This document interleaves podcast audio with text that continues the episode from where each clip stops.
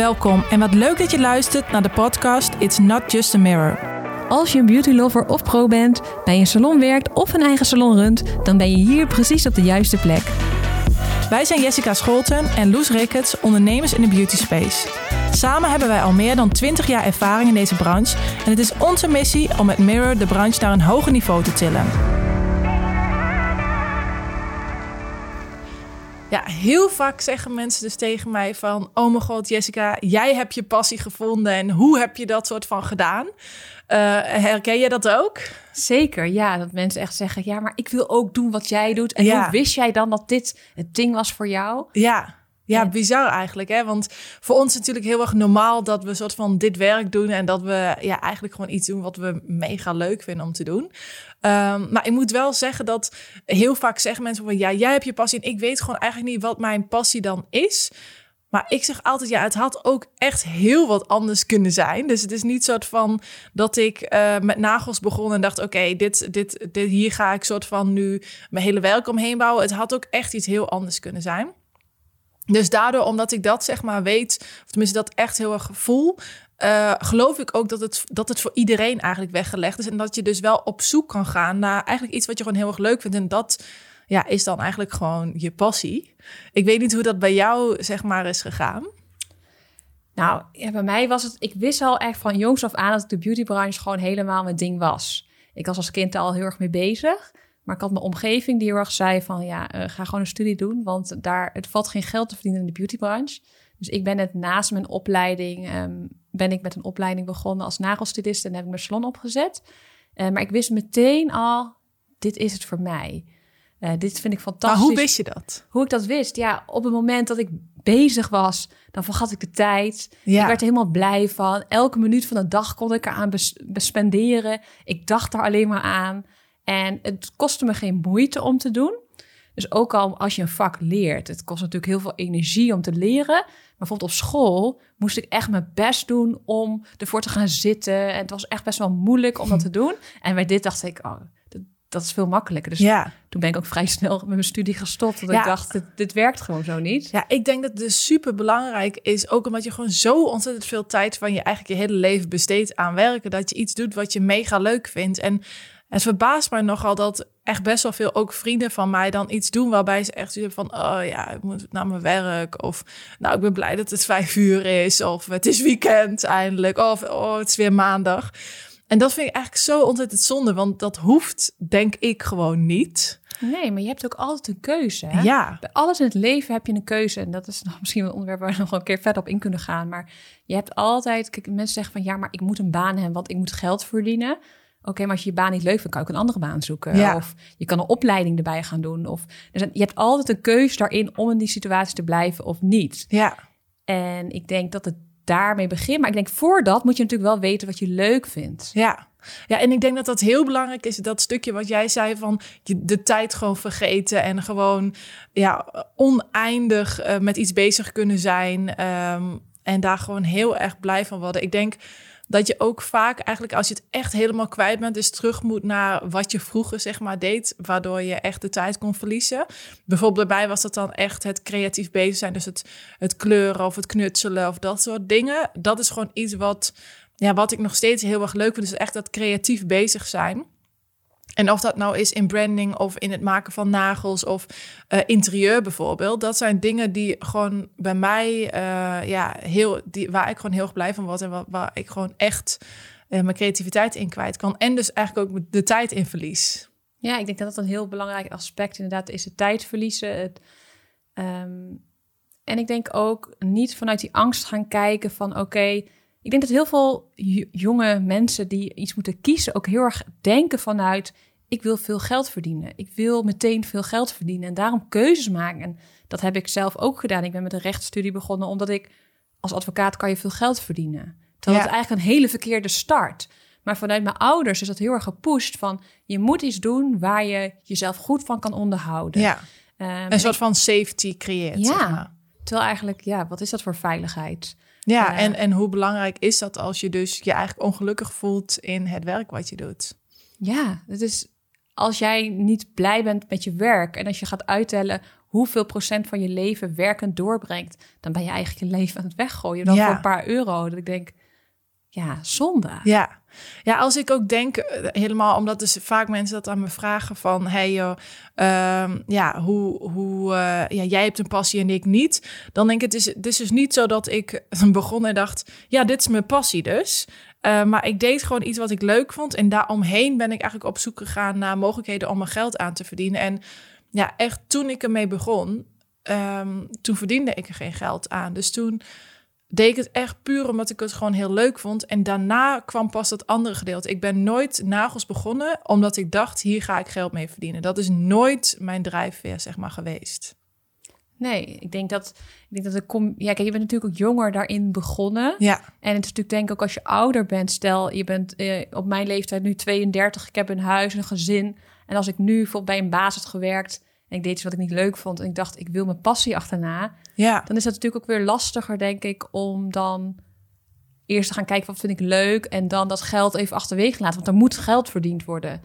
Maar ik denk dat je dan ook weer kan gaan nadenken van wat is nu wel mogelijk? Eh, Misschien in de avonduren of een paar uur in de week beginnen om te onderzoeken wat is daarin mogelijk. Maar niet te denken van oké, dit is het. Het is gewoon allemaal kut en het blijft gewoon zo.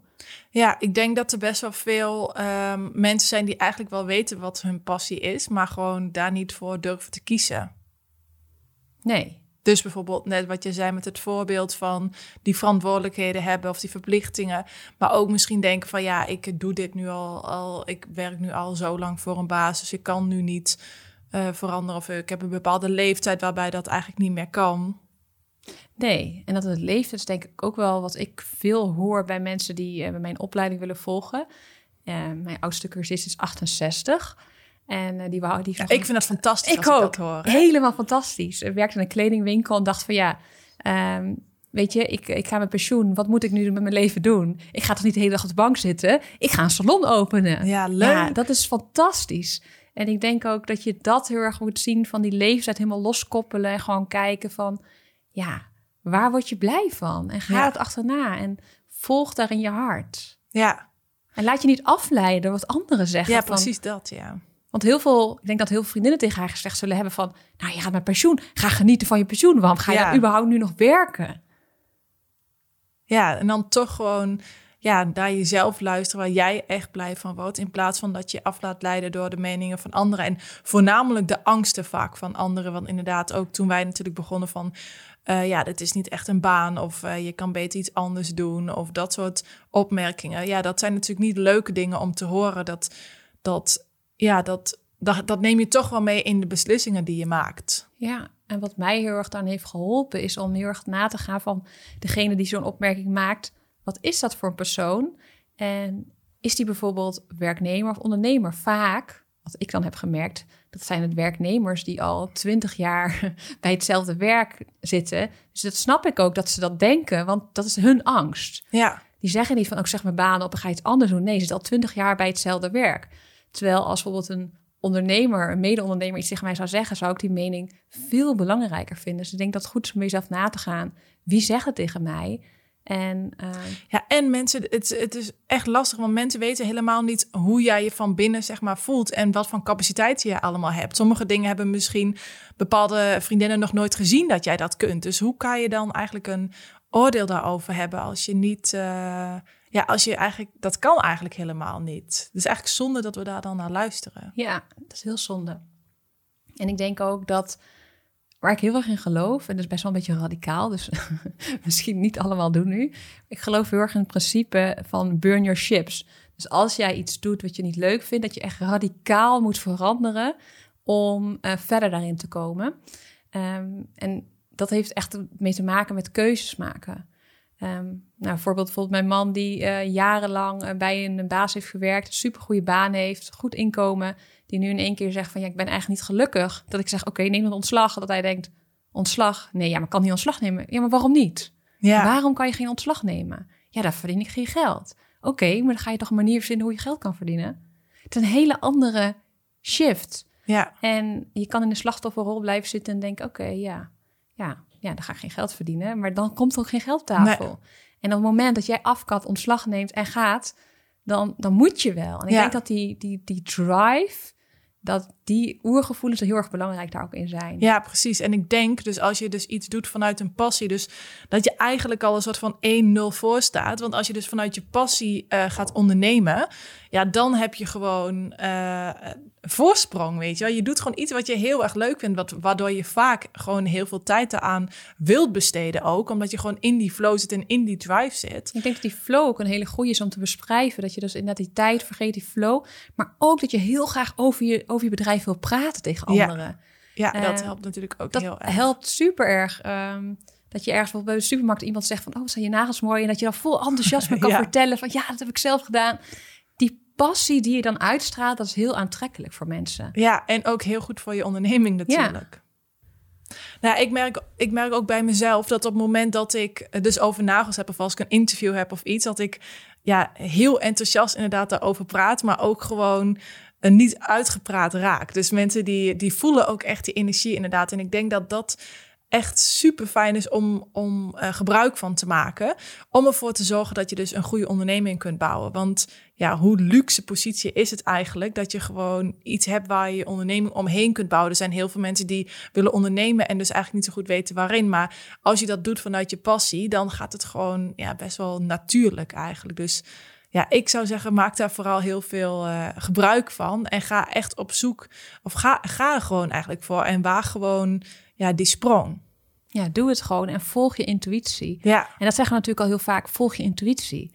Maar wat ja. is nou die intuïtie? Wat, wat ja, ik vind het ook heel moeilijk om eigenlijk te omschrijven wat een intuïtie is. Want het is natuurlijk gewoon een bepaald gevoel.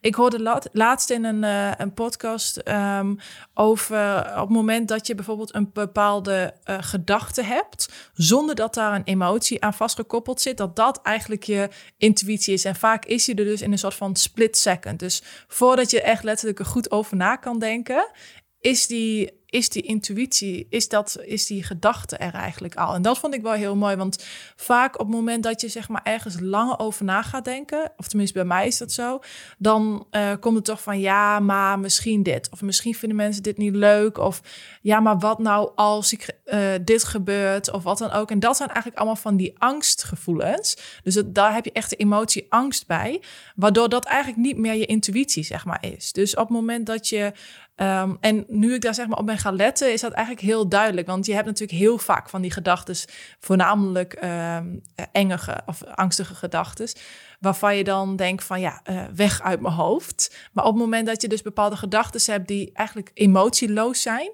dat voel, is voor mij echt mijn intuïtie. Dus dat je eigenlijk gewoon eigenlijk straight to the point weet van dit, oh ja, dit is het gewoon. Ja, en ik denk dat het heel erg moeilijk is als je dat gevoel nog niet kent of niet kan onderscheiden, wat mij heel erg helpt, is om een gevoel op te schrijven. Ja. En um, wat ik dan heel erg doe, is het ook weer teruglezen. En als ik het dan teruglees, dat ik dan denk, oh wow, op dat moment zei ik dat, dat zei ik het. Ik zei het. Ik schreef het gewoon letterlijk op. En dan hou je jezelf eigenlijk een spiegel voor, waardoor je je dat gevoel ook steeds beter kan onderscheiden. Ja.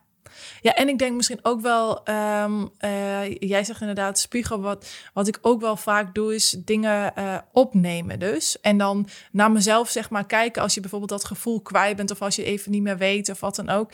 En je ziet dan jezelf weer en dan denk je van, oh ja, dat is waar ik een soort van voor deed. Of dat is wat degene wat, wat me een soort van die drive geeft. Om dat weer eigenlijk even te zien, uh, omdat je dat dan even misschien kwijt bent. Maar die intuïtie die is wel uh, ik denk dat het voor ons allebei een hele belangrijke rol speelt in ons leven. Terwijl het zo moeilijk is om het onder woorden te brengen. Ja, en ik denk ook om anderen te begrijpen waarom wij bepaalde keuzes maken. Soms kan ik niet eens uitleggen tegen mijn man waarom ik dit doe, omdat ik het gewoon voel. Ja. En inmiddels weet hij, kent hij me al wat langer en denkt oké, laat haar maar gewoon haar ding doen. Maar in het begin hadden we echt nog wel eens woorden over dat hij dacht van, huh, maar ja, maar waarom wil je dit dan? Ja, gewoon, zei ik dan, omdat ik ja, dat gewoon niet onder woorden kon brengen. En dat is dan wel heel erg als ondernemer je hart daarin volgen en gewoon gaan. En die mening, ook al kan je het niet uitleggen, toch te achterna gaan. Ja, en ik denk ook wel dat het komt doordat je dat dus vaker doet. Waardoor uh, je erachter bent gekomen dat het inderdaad zo werkt voor jou. En dat je daardoor steeds meer vertrouwen hebt op dat gevoel. Want ik kan me heel goed voorstellen als je bijvoorbeeld begint en je denkt, ja, ik wil eigenlijk gewoon heel graag een eigen salon beginnen. Uh, maar ik durf het gewoon niet. En je neemt die stap nooit, waardoor je eigenlijk nooit dat vertrouwen eigenlijk krijgt wat, wat je nodig hebt in jezelf. uh, dat, dat, die, dat dat gat dan steeds groter wordt. Dus op het moment dat je kleine stapjes kunt nemen daar naartoe, dat je dan steeds meer kunt vertrouwen op je gevoel. Ja. ja, en ik denk ook gewoon in een bestaande business, ook al heb je nu gewoon een, een business gebouwd op een bepaald punt. En dat je misschien uh, toch voelt, ik moet een andere richting op. Of uh, ik wil wel of geen personeel daarin aannemen dat het dan nog steeds geldt en dat je daar nog steeds dus beslissingen kan maken en daar ook weer op terug kan komen. Uh, want je gevoel verandert ook. Als ik nu kijk, wat ik bijvoorbeeld een paar jaar geleden dacht, wat, waar ik naartoe aan het werken was, en ik volgde mijn intuïtie, dat ik nu in één keer denk: oké, dat was voor toen. Toen was ik die persoon en nu ben ik daarin anders. Dat je ook durft van richting te veranderen. Ook al geef je gevoel, soms geeft hij al aan van: hmm, dat is het toch niet helemaal. Of en wat was voor jou dan uh, een soort van heel groot moment waarbij je zoiets had van: oké, ik vind het wel echt heel erg spannend, maar ik ga dit soort van gewoon doen? Um, ik denk dat het wel was toen ik mijn salon stopte en uh, met mijn groothandel een opleidingscentrum begon. En ik had heel erg de visie van heel veel opleidingscentra die, die doen het laat het overlopen. Dus die hebben een salon naast een opleidingscentrum en groothandel. En ik had als meteen van dag één zoiets van dat ga ik niet doen. Want één, ik ben concurrentie van mijn eigen opgeleide cursisten. En twee, je kan niet alles willen. Want een, een, groothandel runnen alleen al als al een bedrijf. Een ja. opleidingscentrum is ook alleen al een bedrijf. Heb je drie bedrijven opeens. Dat kan niet. Dat kan je niet in één keer doen. En toen heb ik echt mijn klantenbestand afgekapt. En gestart met het opleidingscentrum en groothandel. Uh, en meteen het groot aangepakt. Een lening genomen, een pand gehuurd. Uh, ja, ik was toen 20. En, en, hoeveel geld had je toen geleend? Ja, ik heb toen een lening van 50.000 euro genomen. En het was ook echt zoiets dat mensen om me heen zeiden van... nou, en waarom moet het dan zoveel zijn? Mijn ouders zeiden toen ook van... ja, met 10 kan je het dan niet met 10 af. Terwijl ik dacht, nee, ik wil het meteen groot lanceren. Alles goed aanpakken. En ja, wat mij dan weer heel erg helpt om terug te gaan naar van. Maar, en, maar hoe wist je dan op dat moment van oké, dit gaat gewoon slagen? Ja, dat was dus echt een gevoel. Het was heel gek. Bij ons, als ik van mijn salon uh, naar het winkelcentrum reed, kwam ik altijd langs een pand. En ik zei een keer tegen mijn vader van oké, daar dat pand, dat wil ik. Dat zij zo'n bouwen, daar ga ik zitten. En er was helemaal nog niet dat ik een opleidingscentrum ging beginnen. Of uiteindelijk ben ik gevraagd om docent te worden. En toen kwam dat op mijn pad. En toen zei ik van oké, dat ga ik gewoon echt doen. En ik dacht ook meteen van ja, als je naar een opleidingscentrum gaat, dan wil je niet bij iemand op zolder komen. Dat is gewoon raar. Ja. Um, en ik was jong en ik had heel erg de, de, bewijsdrang. Heel veel mensen hebben in het begin mij niet serieus genomen. Ze dachten, van, ja, je bent 20 jaar een docent. Wat ga je mij vertellen? Maar die vergaten wel dat ik van mijn 15 in het vak zat. Dus dat ik al best wel wat uh, ervaring daarin had. Maar ik dacht, ik had een soort van prestatiedrang daarin. Dat ik dacht, alles moet perfect zijn. Want dan ja, kan ik daar zelf... Dan klopt het in mijn dan hoofd klopt het, ja. Want als ik dan bijvoorbeeld in een schuurtje zou gaan zitten... dan, dan is dat, oh ja, dat meisje van 20 die in een schuurtje zat. Dus ik dacht, dat moet allemaal over de top zijn en beter zijn dan mijn concurrentie. En beter dan mensen hadden kunnen bedenken. Ja. Maar hoe wist je nou toen op het moment dat je die 50.000 euro ging lenen... dat je dacht van ja, dit, dit gaat sowieso een succes worden? Uh, of wist nou je ja, niet? Nou, het was eigenlijk, is het verhaal nog iets uitgebreider. Want ik had een bedrijfsplan geschreven en dan moest ik voorleggen aan de Rabobank. En in die tijd was net economische crisis. Dus nou, iedereen zei je kan geen geld lenen voor je bedrijf. En ik heb daar een pitch gehouden. En het fijne van de Rabobank is dat je daar ook als ondernemer... dat ze echt naar je luisteren. Dus ik mocht daar komen, ik mocht een presentatie geven. En eerst dacht ik volgens mij dat ik rond de 30.000 euro een lening wou. En dat die man van de Rabobank mij verhaal aanhoorde en zei van maar heb je niet gewoon nog meer geld nodig? Ja. En dat ik dacht, ja, eigenlijk wel. Kom maar even een nulletje erbij zetten. uh, toen heb ik daar, kreeg ik die, die volledige lening. Nog veel meer dan ik al, eigenlijk al had durven hopen. Maar hielp het omdat die man dus een soort van vertrouwen Ja, die man die gaf mij daar wel een soort setje. Want eigenlijk, er waren niet veel, veel mensen in mijn omgeving die echt mijn plan zagen zitten. Die dachten allemaal van, oh mijn god, dit, dit gaat helemaal mis. en, en, ik denk dat dat... Die gaat straks op straat leven. Ja, maar ik had wel zoiets van, ja weet je, ik kan... Het, wat is het ergste wat kan gebeuren? Dat ik misschien een baantje moet gaan zoeken en uh, weer met mijn... schuldsanering. Ja, de schuldsanering of met mijn ouders moet gaan wonen. Ja, dat is dan niet voor mij een rampscenario. Um, maar dat, dat gevoel van binnen was wel echt heel sterk. En ik ben vanaf Maar eigenlijk, dus je had eigenlijk andere opleidingsinstituten en groothandels gezien. En, en die zag je eigenlijk succesvol zijn. Waarbij je dacht, of niet zo succesvol zijn, waarbij je dacht, hey, dit kan ik gewoon beter. Ja, ik dacht heel erg, dit kan beter. En wat ik heel erg zeg, het was heel erg alsof je ja, je komt dan binnen in echt een klaslokaal. En dan denk ik, die beleving. Ja, ik, dus dat jij- ik miste zelf. Ik ging dan opleidingen volgen. Ergens dacht ik van, dit kan veel beter. Ik kan het veel, ik zou het heel anders aanpakken. Dat heb ik wel altijd gehad. Dat ik dacht bij dingen, oh, dat zou ik eerder zo doen. Ja, dus eigenlijk doordat je het ergens anders eh, zag bestaan en Ja. het draaide, zeg maar. En jij dacht, ja, dit, als ik dit zou doen, zou ik het veel beter kunnen. Daardoor had je eigenlijk vertrouwen in hetgeen wat je ging doen. En dus Ja. gewoon maar zoveel geld le- ging lenen. Ja, want dat, gevo- ja, dat gevoel was wel heel erg sterk van binnen. En, eh, maar ik was toen nog helemaal niet bezig met wat een intuïtie was. Nee. Of nee, nu ben ik daar veel verder in en, en vertrouw ik daar ook meer op. En ik denk door die ervaring dat ik dacht, oké, maar ik kan dit gewoon, ik kan dit gewoon, nee, ik kan het heel goed. eh, ik heb het vertrouwen echt in mezelf.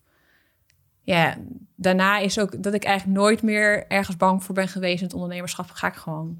Ja, leuk. Ja, ik, er kwam- kwamen ook best wel veel vragen over het feit van... ja, hoe ging dat met het investeren en hoe kwam je aan geld... en hoeveel geld had je überhaupt nodig? En ik merk dat ook wel dat mensen die bijvoorbeeld eh, bij Lakwerk de opleiding doen... daar ook wel eens vragen naar hebben van... ja, hoeveel geld heb ik nou nodig om te beginnen? En eh, dat hangt natuurlijk heel erg af van hoe je het aan gaat pakken. Maar ook wat jij zei, van ik dacht dat ik eh 30.000 euro nodig had. Ehm, ik weet nog wel dat ik eh, ehm, eh, eigenlijk voor een lakwerk met mijn businessplan bezig was. En dacht, oh, ik ga gewoon mijn spaargeld aan besteden. Maar dat ik al heel snel erachter kwam van, ja, je hebt echt best wel veel geld nodig om echt ja, een goed bedrijf zeg maar, op te zetten. Dat, dat red je niet met eh 10, 20.000 euro, zeg maar. En ehm, eh, ik weet nog wel dat, dat, eh, dat ik eigenlijk wou beginnen. Eh, en ik, ik, zette natuurlijk nagels ehm, bij, me, bij klanten wa- eh, bij, in een kapsalon waar ik een plekje huurde. En dat ik wel eens met mensen daarover sparde. En dat ook andere mensen zeiden van... ja, je kan bijvoorbeeld een crowdfunding funding doen... of dus inderdaad geld lenen bij iemand. Maar ik kwam er ook best wel achter dat er heel veel mensen open stonden... om geld aan mij te lenen. En dat vond ik ook best wel bizar. Dat ik dacht van, wow, dan geloof je dus blijkbaar heel erg in het idee wat ik heb. En ik had nooit bedacht dat dat een optie zou kunnen zijn. En ik merk nu zelf ook wel eens dat ik denk van... oh, dat is eh, best wel leuk, weet je, als ik je ergens mee kan helpen... of, of eh, als je geld nodig hebt of weet ik veel wat... dan eh, is het best wel leuk om daarnaar te kijken. En ik, ik weet nog heel goed dat ik me daarover verbaasde... dat andere mensen geld aan mij zouden willen lenen. Dat vond ik echt een hele bizarre... eh, ja, daar had ik nooit over nagedacht eigenlijk. Nee, er is zoveel meer mogelijk. Ja, eh, precies, daarin ik. en ik denk dat het ook wel belangrijk is om het beeld te schetsen. Kijk, als je echt een concept wil neerzetten en echt een pand voor wilt huren en qua inrichten dat het al snel oploopt. Ehm, maar ik zie ook heel veel vrouwen in deze business, eh, trouwens ook mannen hoor, die een zaak beginnen en het steeds uitbouwen en uitbouwen en uitbouwen. Dat is ook, er zijn Ja, meerdere ook, ja. manieren om daar te komen. En ehm, dat jij op dat moment bijvoorbeeld, toen ik begon, ik was twintig, ja, ik, ik, had geen, ik had niet echt spaargeld of zo om dat erin te kunnen leggen. Ehm, maar ik ging wel op zoek naar die mogelijkheden. Dat heb jij natuurlijk ook gedaan. Dat je gaat kijken van, oké, En je waar- gaat er met mensen over praten en dan Ja. in één keer komen er inderdaad mogelijkheden naar voren. Waar je zelf nog nooit over Nee. na had gedacht. Dus ik denk ook voor mensen die zeg maar een beetje in dat beginstukje zitten van... En dan wel natuurlijk opletten met wie je dit deelt. Want ja. er zullen ook mensen zijn die dus, waar we het net al over hadden, het heel erg afraden. Maar er zullen ook mensen zijn, vooral de andere ondernemers, die het heel erg motiveren. En die je eigenlijk ook eh, wel een handje kunnen helpen. Ja. Dat vind ik juist heel leuk eigenlijk. Nee, dat is superleuk. En over het intuïtie volgen. Kan jij eens een voorbeeld noemen hoe jij je intuïtie hebt gevolgd in een bepaalde situatie? Ja, eigenlijk precies ook wat jij zegt, is dat het gewoon heel vaak een eh, gevoel is wat je eigenlijk gewoon vanuit je tenen voelt. Dat je denkt van, ja, dit moet het gewoon zijn. En dat je het eigenlijk heel moeilijk soort van onder woorden kunt brengen. Ehm, maar ik denk, ehm, bijvoorbeeld bij het lakwerk eh, is wel een grappig voorbeeldje dat we eigenlijk zoiets hadden van, oké, we willen geen roos, maar we willen een andere kleur. En toen gingen we, soort, gingen we voor lila. En toen bleek soort van eh, dat de nieuwe trendkleur te zijn, eh, ultraviolet geloof ik, na de millennial pink. Dus dat was eigenlijk heel grappig dat dat soort van zo ontstond en eigenlijk zo moest zijn. Ehm, en ook sowieso de hele inrichting uh, is heel erg op gevoel geweest. En dat is heel grappig, want Sarah en ik zitten daar echt heel erg op één lijn in. Dus um, we weten ook uh, allebei, als zij iets zegt, dan, dan ben ik daarmee eens en andersom. Dus dat is ook best wel knap dat we dus daarin op één lijn zitten met dat gevoel, zeg maar. En dat is heel erg op basis van iets wat bij ons eigenlijk past. Dus ik denk dat het ook intuïtisch ook wel heel erg uh, je authentieke zelf. Eigenlijk eh, bij jezelf blijven. Ja, dus niet kijken wat anderen doen. Nee.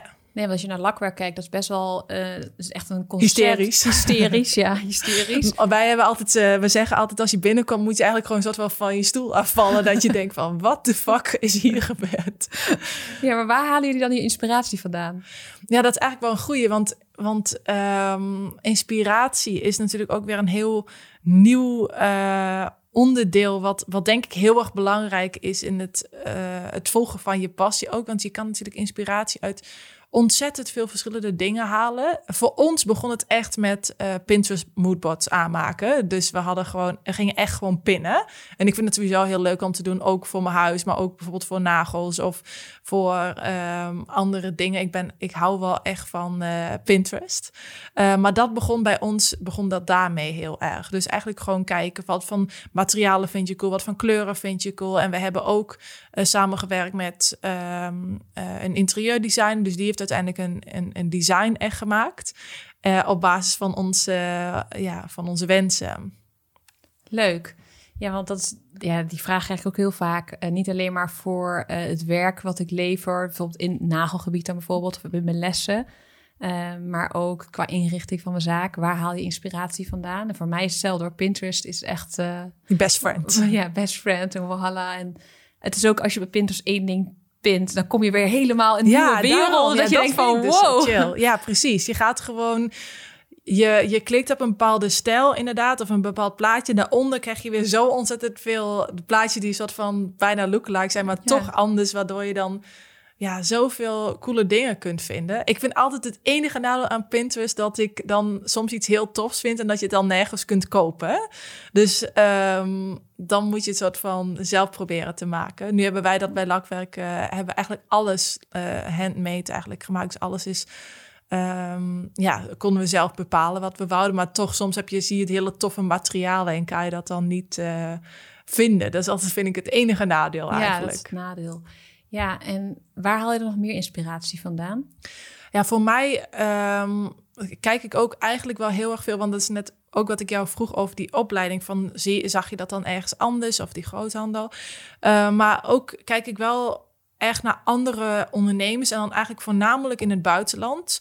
Uh, bijvoorbeeld uh, het nail art um, concept of echt een nail art salon. Dat had je eigenlijk wel in New York bijvoorbeeld of in LA of in Londen, maar gewoon nog niet in Amsterdam. En um, zo heb je best wel veel toffe... Ja, ze lopen toch een beetje voor eigenlijk in het buitenland. Of voornamelijk in Amerika dan. Uh, en daar kan je best wel heel veel toffe ideeën vandaan halen. En dat betekent niet dat je letterlijk soort van moet kopiëren. Want dat lijkt me nooit uh, een goed idee. Maar je kan daar wel je door uh, laten inspireren. Ja, en ook gewoon de mogelijkheden zien van wat er mogelijk is. Ja misschien dat je zelf niet had bedacht, een salon, daar kunnen we een heel concept mee bouwen. Maar als je dan ziet, het bewijs ervan dat het kan, dat het ergens anders werkt. Ja. Ja. ja, en tuurlijk kan het zo zijn dat, uh, dat inderdaad een concept ergens werkt. En je hebt natuurlijk wel een bepaalde doelgroep nodig dat, dat je mensen daarvoor dus moet opvoeden. Dat hadden wij ook heel erg in het begin toen wij uh, met lakwerk begonnen. Weet je, we hadden toen een menu van 20 looks. En uh, ja, mensen dachten echt nail art, nee, dat hoef ik niet. Totdat ze zagen wat er mogelijk was en dachten, hé, hey, maar dat vind ik eigenlijk wel leuk. Maar dat heet ook nail art, want het is eigenlijk gewoon art op nagels. Alleen dat hele imago was nog zo anders. En daardoor moet je soms best wel je, je klantenkring of je doelgroepen een beetje opvoeden, een beetje meehelpen. Om ervoor te zorgen dat hij je concept begrijpt. Maar dat vind ik wel juist ook weer heel erg leuk. Ja, zeker. Ook om die, die transitie zeg maar dan te zien. Ja, en daar ook een zelf een vraag voor te creëren. Dat ja. is natuurlijk ook met marketing wat je kan doen, is um, misschien mensen laten zien van kijk, dit is, dit is er allemaal mogelijk. En dat is wel onze taak met een salon, dat we de mogelijkheden laten zien. Um, ik denk dat je ook echt uh, niet moet vergeten dat je echt uh, de professional, maar ook echt de, de inspiratie bent voor je klanten. Ik zie heel vaak dat mensen bijvoorbeeld bijvoorbeeld ook bij een kapsalon komen van ja, wat wil je? En dan denk ik, ja, hoe weet ik nou wat ik eigenlijk wil met mijn haren? Want jij bent de expert en jij bent degene die weet wat op dit moment de trend is of wat op dit moment ja, kan met mijn haren. Weet je, weet ik veel. Misschien is het zo dood dat het 10 centimeter af moet. Um, dat weet ik toch niet.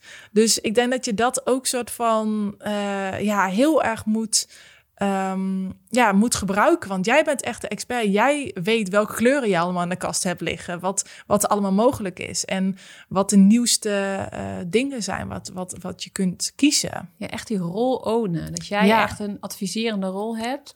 En nou, ik, als het voorbeeld van de kapsalon. Ik maak het zelf weinig mee dat, dat een kapster mij vraagt van... oké, okay, um, zullen we dit of dit eens proberen? Dat ze daar voorstellen in doen. Meestal is het dat ik zeg ja, doe maar ik zag uitgroei. Ja. ja. doe maar uitgroei bij werken of zo. Terwijl ik zou het super cool vinden ja. als iemand tegen mij zegt van... nou, ik heb iets leuks voor je. Zullen we dit doen vandaag? Ja, en dat betekent niet, want ik denk dat dat misschien iets is waardoor mensen dat niet zo snel doen. Dat op het moment dat jij zeg maar iets voorstelt, dat diegene daar ook voor moet kiezen. Dus iemand heeft altijd een keuze om dat wel of niet te doen. Of misschien denkt, ja, superleuk, maar ik vind het voor nu nog te spannend. Maar ik kom de volgende keer wel bij je terug en dan gaan we het dan doen. Weet je wel, dus het, het is niet soort van dat je dan um, ja, een soort van iets zegt wat iemand ook moet doen, maar je laat wel de mogelijkheden zien. Ja, en ik denk dat dat ook wel belangrijk is om klanten op de langere termijn te behouden in je salon. Dat ze wel die uitdaging houden. Want als we kijken, ik doe er zelf heel veel onderzoek naar waarom salon, klanten niet bij salons blijven. Is het meest gehoorde wat ik dan hoor in die onderzoeken, is dat mensen zeggen: um, ik, kreeg, ik kreeg niet meer de aandacht. Dus dat ik nummertje 87 was. Of dat ze dus iets nieuws wouden, op zoek naar iets... Ja, nieuwe prikkeling. Nieuwe prikkeling. En ik denk dat als salon dat je dat heel goed kan geven... Ja. door daar bewust van te zijn en om te kijken van... hey, uh, hoe kan ik zelf met de trends meegaan? Maar hoe kan ik ook die adviserende rol meer omarmen? Ja, ja dat, daarvoor ben jij dus eigenlijk de inspiratie voor je klanten. Maar daarvoor heb je zelf dus ook echt de inspiratie nodig. Ja. En ik denk dat het tegenwoordig echt heel erg makkelijk is om aan inspiratie zeg maar, te komen. Vooral met het internet natuurlijk. En dat je ook constant jezelf daarin moet blijven uitdagen. En dat zou ook bijvoorbeeld iets kunnen zijn wat je echt letterlijk in je agenda zet. Gewoon een inspiratieuurtje.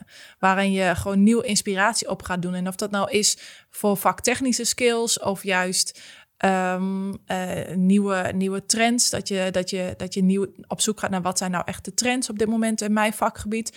Of juist naar je salon kijkt van hey, hoe kan ik daar een soort van uh, ja, net iets nieuws uh, geven aan mijn klanten. Dat dat echt heel erg belangrijk is. Ja, en voor jezelf nagaan, wat zijn momenten dat ik geïnspireerd raak? Voor mij is dat bijvoorbeeld als ik nou, we zijn in Amsterdam. Als ik door Amsterdam loop, dan gaat meteen mijn hoofd slaat helemaal op hol. En denk helemaal, oh, ik krijg helemaal zin om iets te gaan ontwikkelen. Ik word geïnspireerd door de mensen op straat, door de etalages, door de hele vibe die er hangt. Ja. En, en wat voor mij ook heel erg werkt, is als ik uit, dus uit mijn omgeving ga werken, merk ik. Dus ik kan bijvoorbeeld ook zeggen, ik rij een stukje in de auto, ga naar een bos. Daar kan ik ook geïnspireerd van raken. Terwijl als ik dan in mijn kantoor zit, daar is het dan een beetje op de inspiratie. Maar zodra ik naar buiten ga, is dat weer terug. Ja, maar ik denk dat dat dus heel erg belangrijk is... dat je echt dat momentje zeg maar, ervoor inplant. En dat je, dat je niet denkt van ja, als ik gewoon doorga met me... Uh, hoe ik het altijd doe, dat die inspiratie dan maar gewoon komt. Weet je, dat is wel echt iets wat je moet inplannen... en waar je tijd voor moet nemen... Uh, maar wel je heel erg veel oplevert. Ja, en ik denk dat creativiteit en inspiratie ook heel erg te maken heeft als jij je hoofd helemaal vol hebt zitten en dat jij helemaal in zo'n zo'n stress zit, dan, dan komt het ook niet. Ja. Dus ook uh, uitgerust zijn, wat mij heel erg helpt, is ochtends. Ben ik heel erg geïnspireerd. Als je mij s'avonds om zeven uur dat ik iets inspirerends of iets creatiefs moet doen, dat werkt ook wel minder. Dus daar ook kijken. Ik heb, weet je waar ik het dus nou? altijd heb? Als ik naar de toilet heen ga. dan weet ook gewoon, uh, vooral als ik op kantoor zit, namelijk dan... Maar jullie hebben ook een hysterische toilet. Ja, misschien komt het daardoor. Nee.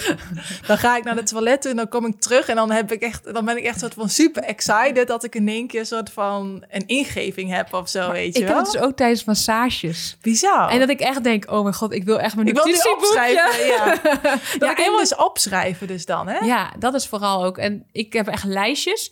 En ik heb ook een app en dat is echt super chill. Dan kan ik inspreken um, wat, ik, uh, wat ik gedachten heb. Ja. En die wordt automatisch gemaild. Oh ja, die heb ik ook. Brain Toss. Brain Toss. Ja. ja. is echt top. En dan hoor ik ook op dat moment mijn stem en dan hoor ik ook mijn enthousiasme... dan raak ik daar weer in geïnspireerd van. Ja, ja, ik heb dat ook. Ja, bij mij staat hij ook gewoon echt onderin bij uh, de vier belangrijkste. Ja. Want ja, soms inderdaad kan je het niet zo snel opschrijven. En wat je zegt, dat die emotie erbij... wie je natuurlijk hoort op het moment dat je het, uh, ja, het op, opleest... is soms uh, ja, ook heel erg belangrijk. Dus ja, grappig, dat heb ik ook echt. Ja, ik vind het wel... Ik moet zeggen dat het dat ik wel uh, heel vaak zeg maar ideeën zeg maar heb wat ook super chill is, maar soms ook een beetje lastig is omdat je dan natuurlijk niet alles wat van tegelijk kunt doen en ja sommige ideeën moet je gewoon ja als idee laten uh, en hoef je niet per se iets mee te doen, um, maar dat ik denk dat het op een gegeven moment eigenlijk een soort van knopje is die je aanzet of iets dat je daar open voor staat, maar dat dat iedereen dat eigenlijk wel zou kunnen. Ja, en ik denk ook dat het goed is als je het opschrijft. Ik heb soms ook dat ik dingen teruglees dat ik echt denk... oké, okay, dit was wat idee nou weer voor iets debiels. uh, maar dat is ook gewoon...